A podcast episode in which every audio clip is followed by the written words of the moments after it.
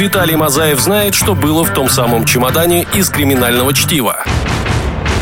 Сергей Чащин выяснил, почему Арнольд Шварценеггер не моргает. Дмитрий Трофимов посмотрел все фильмы Дэвида Линча и не сошел с ума. И все они приглашают тебя в киноклуб. Прямо сейчас, на Первом сетевом. Американская красавица или American Beauty – нежно-алая роза, прихотливая и дорогостоящая, завезенная из Франции в конце позапрошлого века. Бесследно исчезла с прилавков американских цветочных магазинов, и ее почти не найти в каталогах. Если же кому-то посчастливится достать эту прекрасную розу, ему придется платить за это втридорога. Дебют театрального режиссера в кино. Вера самого Спилберга в проект и малоизвестные актеры сделали недорогую трагикомедию об американской мечте главным достоянием Оскара в 1999 году. История создания красоты по-американски уже сыпется на вас, словно лепестки роз в киноклубе на Первом сетевом. Никуда не уходите. Убирать-то их кто будет, а? Киноклуб. Только культовые фильмы. Здравствуйте, дорогие друзья, с вами Киноклуб на Первом Сетевом, и я, ведущий Сергей Чащин, один из ведущих этой прекрасной передачи или шоу, или как хотите ее называйте. Напротив меня сидит Святослав Митин. Он сменил Дмитрия Трофимова на этом теплом кресле, потому что Дмитрий, как говорят, побрился в монахи. Мы сразу взяли лысого ведущего. Здравствуй, Слава! Ребята, всем привет, Сережа, спасибо. Да, я чувствую еще тепло даже Дмитрия на этом кресле. Это Мне очень что уютно. Естественно, в общем, да, пустил. Неважно, не буду А, Ребят, э, можно вопрос, пока армейский юмор не заполонил эфиры? А, такой вопрос, а можно я не буду ведущим этой программы? А Ну, кем ты будешь? Ну, я просто участник. А вы будете веду, я буду говорить, господин ведущий, смотреть вверх. Всем привет, друзья, меня зовут Виталий Мазаев, я здесь тоже мимо проходил и а, уже сижу полгода. Мы обсуждаем в этой э, программе, в этом шоу прекрасные фильмы, и сегодня обсудим действительно красивый, даже судя по названию. Красота по-американски у нас сегодня на десерт. Классное кино, классное кино 99 года, которое получил аж 5 Оскаров как лучший фильм, лучший режиссер, лучший актер и по-моему, лучший сценарий, да, что-то еще. И там. лучшая работа оператора. Абсолютно точно Виталий Мазаев, который проходил мимо. А, Виталик, расскажи какие-нибудь цифры. Расскажу, 15 миллионов долларов бюджет, сборы в мире 356 миллионов, то есть это в 20 раз больше, чем, даже больше, чем в 20 раз больше. Шикардиабельно, вот бы что можно было сказать. Кевин Спейси, наверное, единственный такой топовый актер на тот момент э, и главная роль у него в фильме. Ну и Мэна Сувари, которая стала потом просто секс-символом, мне кажется. Я бы На- даже на- сказал, надо по-другому. Мена А Сувари. кто это? А, девочка это, да? Да, она вообще классная, Которая ты в- чё? В, краса- которая в американском пироге играла? Совершенно верно. Какой отвратительный у тебя голос. Спасибо, мой друг. Я тоже очень рад тебя слышать каждый раз. Расскажи, о чем фильм.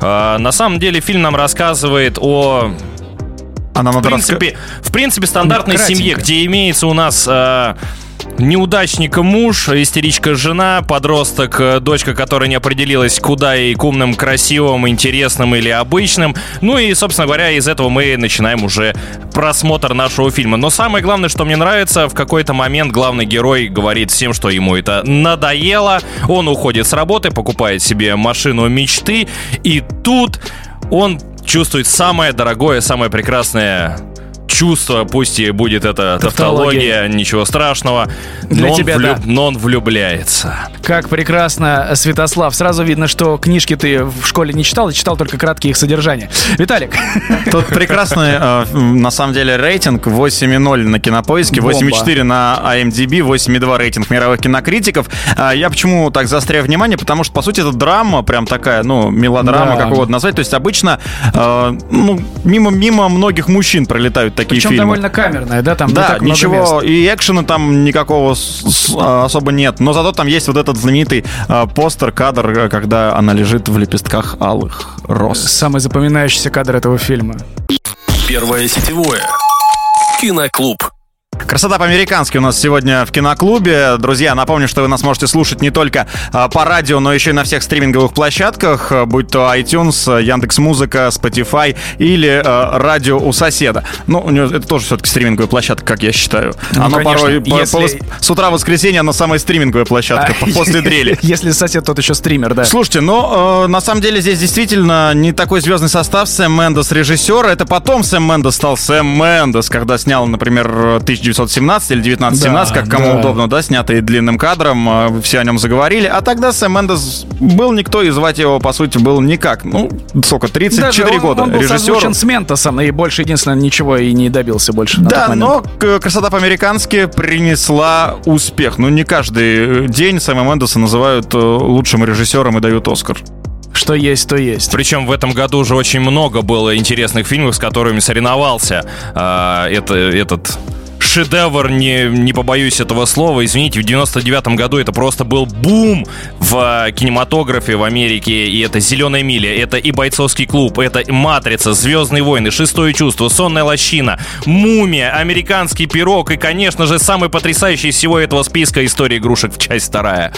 Ничего себе подбор. Прекрасный, кстати, мультфильм. Что ж, друзья, перейдем к рассказу о создании этого фильма. И, э, начну я с того, что сценарий этого фильма написал Алан Болл. И он совсем не тот Алан Болл, которым мог бы он стать, как Сэм Мендес в свое время, как говорил Виталик. Он просто Алан Болл, который написал этот фильм, работая до этого на сериалах. И он очень боялся того, что когда он работал на сериалах, он часто сталкивался с тем, что именитые актеры заставляли переписывать сценарий под них самих. И его это потихонечку начало раздражать. И он решил, что надо бросать сериал и писать кино. Агент это понял, предложил ему написать несколько фильмов. Он написал три фильма. Один из них был э, как раз «Красота по-американски» и еще две комедии. И в итоге продали именно «Красоту по-американски». Слушай, так это перешел в кино, как будто там его актеры не будут заставлять переписывать Мы сценарий. еще об этом расскажем. А, Главный герой это типичный, вот э, я хотел бы на этом заострить внимание, что очень комично часто смотрится, ну, для э, граждан России вот такие семьи, а это ведь на самом деле, я посмотрел, действительно типичные представители среднего американского класса, то есть э, там два дома, да, и муж неудачник, жена истеричка, как Слава уже сказал в начале. Э, Это, представляете себе, 70% населения Соединенных Штатов Америки. Действительно, по- я загуглил. Слушай, но здесь на самом деле несколько тем было затронуто в одном этом э, небольшом райончике, состоящем из трех домов. Там не только среднестатистическая, среднестатистическая Соберись, Слава, да. э, семья, которую мы видим, да, главными, но там еще рядом у нас живут кто? Правильно, два друга, и зовут их, по-моему, оба Джим, и они у нас нетрадиционной да. э, сексуальной ориентации, а рядом еще с домом живет бывший полковник. Виталик, кто знает, кто... э, и Слав, кто знает, кто рядом с тобой, какие соседи? Стань членом киноклуба на Первом сетевом. Узнай о культовом кино все. Киноклуб на Первом сетевом, и мы, вы уже наверняка об этом знаете. Мы говорим про красоту по-американски. Виталий говорил, что главный герой антигер. Ну смотри, он стыдный супруг. Назовем это так, да? Я мя- мягко к выражению. супруг. Плохой отец, необаятельный, неудачник. Но это явно не позитивный герой, это явно не эталон мужчины, о котором мечтают многие женщины. Если бы сейчас слышали большая часть э, женского населения, что Кевин Спейси не обаятельный, мне кажется, тебя бы сейчас истыкали Я имею в виду главный герой. Ну, как герой, ну перестань, ну что ты. Они многие говорят, что ты не обаятельный, ничего, мы все принимаем эту данность как есть. Итак, с чего появилась эта история у сценариста? Это была история 17-летней девушки, которая тяжело ранила и едва не убила жену своего 35-летнего любовника. Эми Фишер, э, так ее звали, призналась и отсидела 7 лет, а потом стала кем? Правильно, порнозвездой. И летающий пакет у торгового центра впечатлил так сильно а, Алана Бола, что он посчитал, что это нужно включить а, в свой будущий фильм. Вот, а э- э- экологи говорят, бьют тревогу, де- дескать, пакетов слишком много, а они вдохновляют на такое великое кино. Вот, надо больше пакетов разбрасывать. И Может везде снимать- искать позитивное мышление, господа экологи. И кто же заинтересовался этим фильмом? Никто иной, как сам Стивен э, Владимирович Спилберг. Студия DreamWorks купила сценарий за 250-50 тысяч долларов. Режиссер, конечно, был в шоке, потому что он еще не знал, что он станет режиссером, потому что он театральный режиссер. А Алан Болл на этом настоял, и действительно взяли Сэма Мендеса, который до этого ставил только мюзиклы, и он приехал в Нью-Йорк, чтобы поставить свой мюзикл «Кабаре». Интересно же, правда? Интересно. Безумно. Заслушались, ребята. Я, к тому, что я так, в принципе, и фильм смотрел, но э, фильм меня поражает тем, что на самом деле он достаточно линейный же сюжет развивается правильно, но вот эта сцена, которая вырвана из э, контекста, из середины фильма, и сразу заставляет такой, оп, ну, по крайней мере, мужчин точно привлечь внимание. А потом, когда он повторяется, все уже по-другому складывается. Это же прикольная фишка, на самом деле. Да, фишка была прикольная. Э, Виталь, ты чувствуешь какой-то голос сбоку в твоем ухе, который рычит, гудит и сопит? Это Святослав.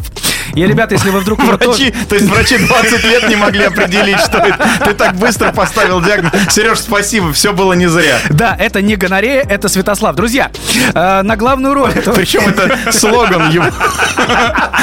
Он же это сказал, когда вошел в в помещение. Что там с Добрый главной ролью? да? Что там с Это главной я. ролью? Это не она. Друзья, Ну давай. в общем, да. А, на, главные роли изначально рассматривались такие актеры, как Брюс Уиллис и Кевин Костнер. Но, опять же, сценарист, который участвовал во всем производстве этого фильма и настаивал на четкости соблюдения того, что он написал, он, был от- он отказался от них, потому что ну, ну слишком уж они брутальные. Там не еще и походили Джон Траволта Они был. на главного, да, героя. И они решили выбрать того самого, Кевина Спейси. талантливейшего из всех харасменщика. Киноклуб на Первом сетевом. Слушаем хорошее кино. Киноклуб на Первом Сетевом снова к вам вернулся, и вернулся он с красотой по-американски. И это я не про себя, и не про Славу, и не про Виталика, а про фильм, который снял режиссер Мы-то Сэм это Мендес. любить по-русски. Да. С Никитой Жигурдой. А это какая-то красота по-американски. Послушайте, ну вот мне больше всего нравится э, само название, да, красота по-американски. Из чего это, перевод, может быть? Это наш перевод такой. Не, понятно, ну- American Beauty он называется. Слушай, ну вот сейчас давай вот мы с тобой поразмышляем насчет названия. Ох, это опасно. Ну А давай. почему нет? Но это же всегда это всем понятно во всех фильмах. Мы это все функция твоего видим. мозга. Красота по-американски. э, что лучше, быть или казаться? Как Да, хорошо, да, да. что я тебя не слышу. Ты знаешь, и когда я говорю, я никогда не слышу э, вот этих непонятных шумы, людей. да, говори, говори, говори. А, так вот, э, что лучше быть или казаться? Здесь мы э, видим, что есть семья, которая хочет казаться очень классной, очень слаженной, э, которые везде друг друга поддерживают, подбадривают, а на самом деле оказывается с точностью да наоборот. И вот так мы раска- рассказывают нам об этом фильме, а потом уже сам главный герой, в принципе, мне кажется, до этого дошел, понял, что ему это надоело, вся эта фальш. Он понял, что он давно мечтал э, о классной машине, и он ее покупает, увольняется с работы и делает все то, что общество не приемлет просто-напросто. Ну, вообще, Слава во многом здесь прав, благодаря тому, что все-таки он умеет открывать Google и нашел то, что нужно. Тут суть информации как раз в том, что все в начале фильма одни люди, а в конце совсем другие, да? Ну, ты про ты это что? говорил? Ты про это хотел сказать? Ну, не совсем, но да.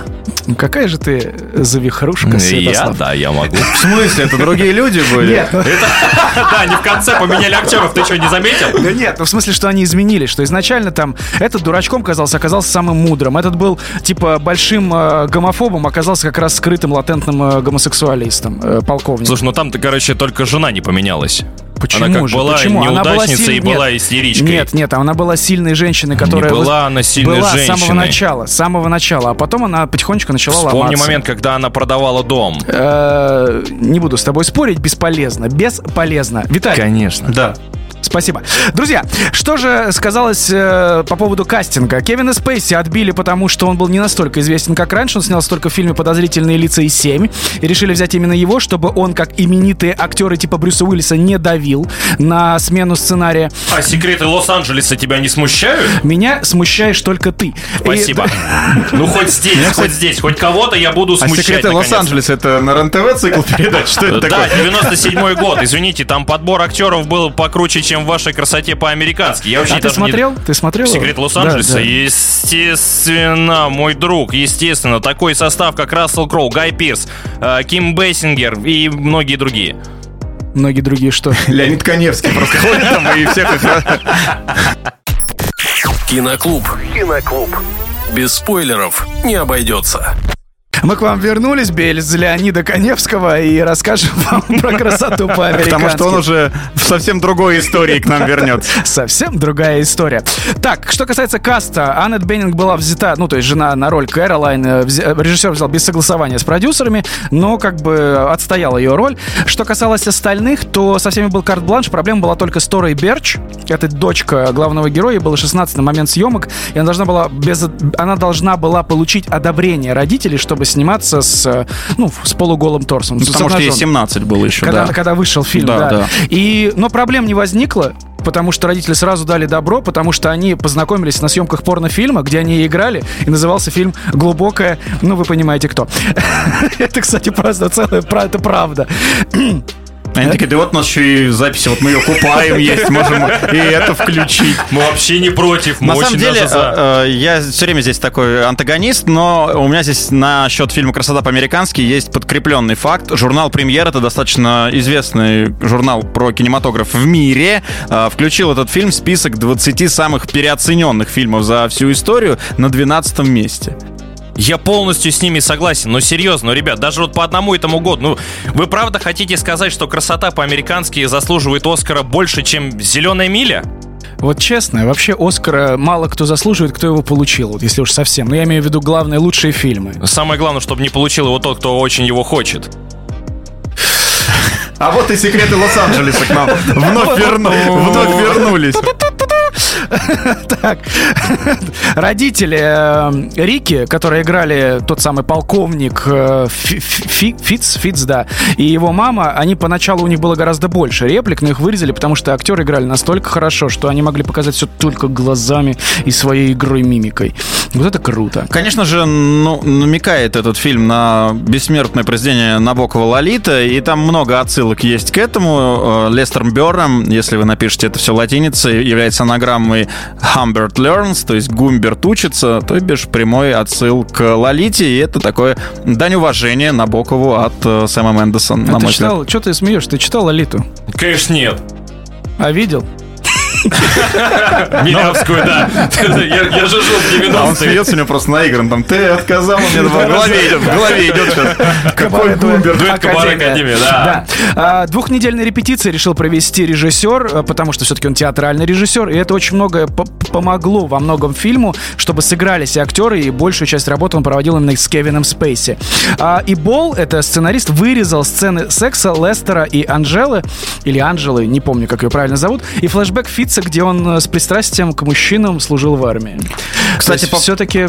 По поводу самого известного, наверное, что касается красоты по-американски, это вот тот самый постер. Если вы сейчас э, у вас под руками смартфон, вы загуглите, увидите его, я расскажу о нем позже. Лучшая сцена фильма.